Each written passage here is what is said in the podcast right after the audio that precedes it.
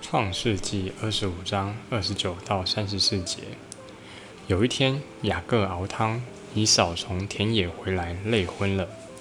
以扫对雅各说：“我累昏了，求你把这红汤给我喝。”因此，以扫又叫以东。以东就是红的意思。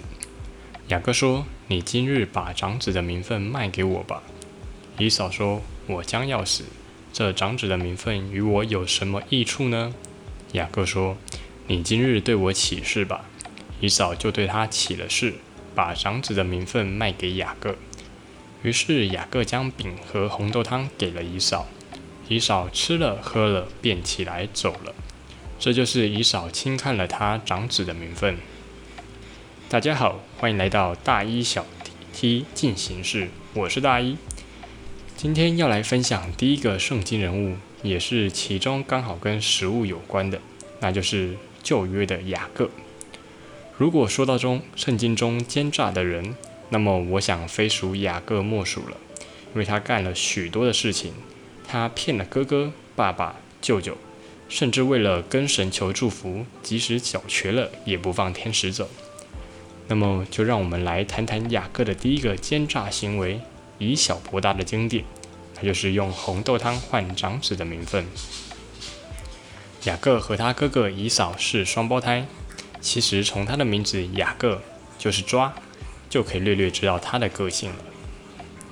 那煮红豆汤其实给哥哥是感觉很有爱心的事情啊，以现在的角度来讲，应该是暖男才对，怎么会很奸诈呢？原来是他运用了天时地利人和，知道哥哥喜欢出去打猎，但也是很粗枝大叶的人，所以特别熬了一锅香喷喷的红豆汤来等姨嫂。姨嫂一回来，果然中计，马上跟雅各要红豆汤。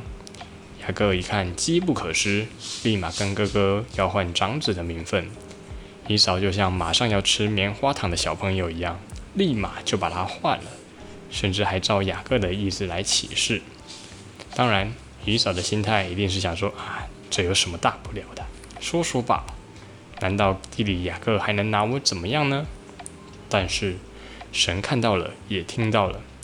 后来姨嫂真的是后悔莫及了。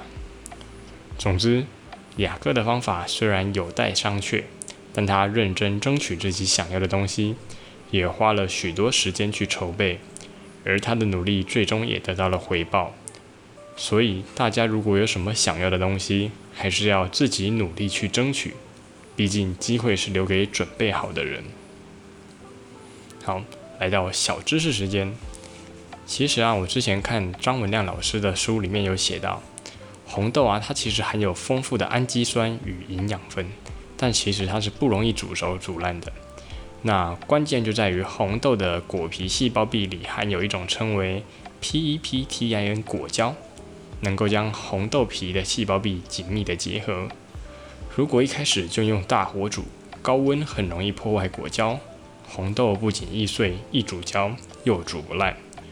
所以煮红豆前要先浸泡，或用小火熬，而且水温必须低于四十度，让水慢慢的渗过细胞壁。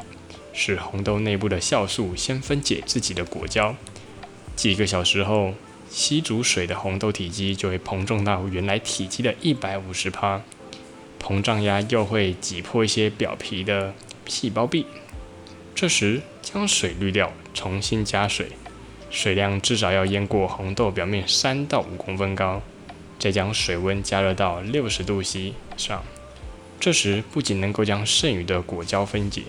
也能慢慢的转化红豆内部的糖类与蛋白质，散发出红豆天然的甜味与芳香。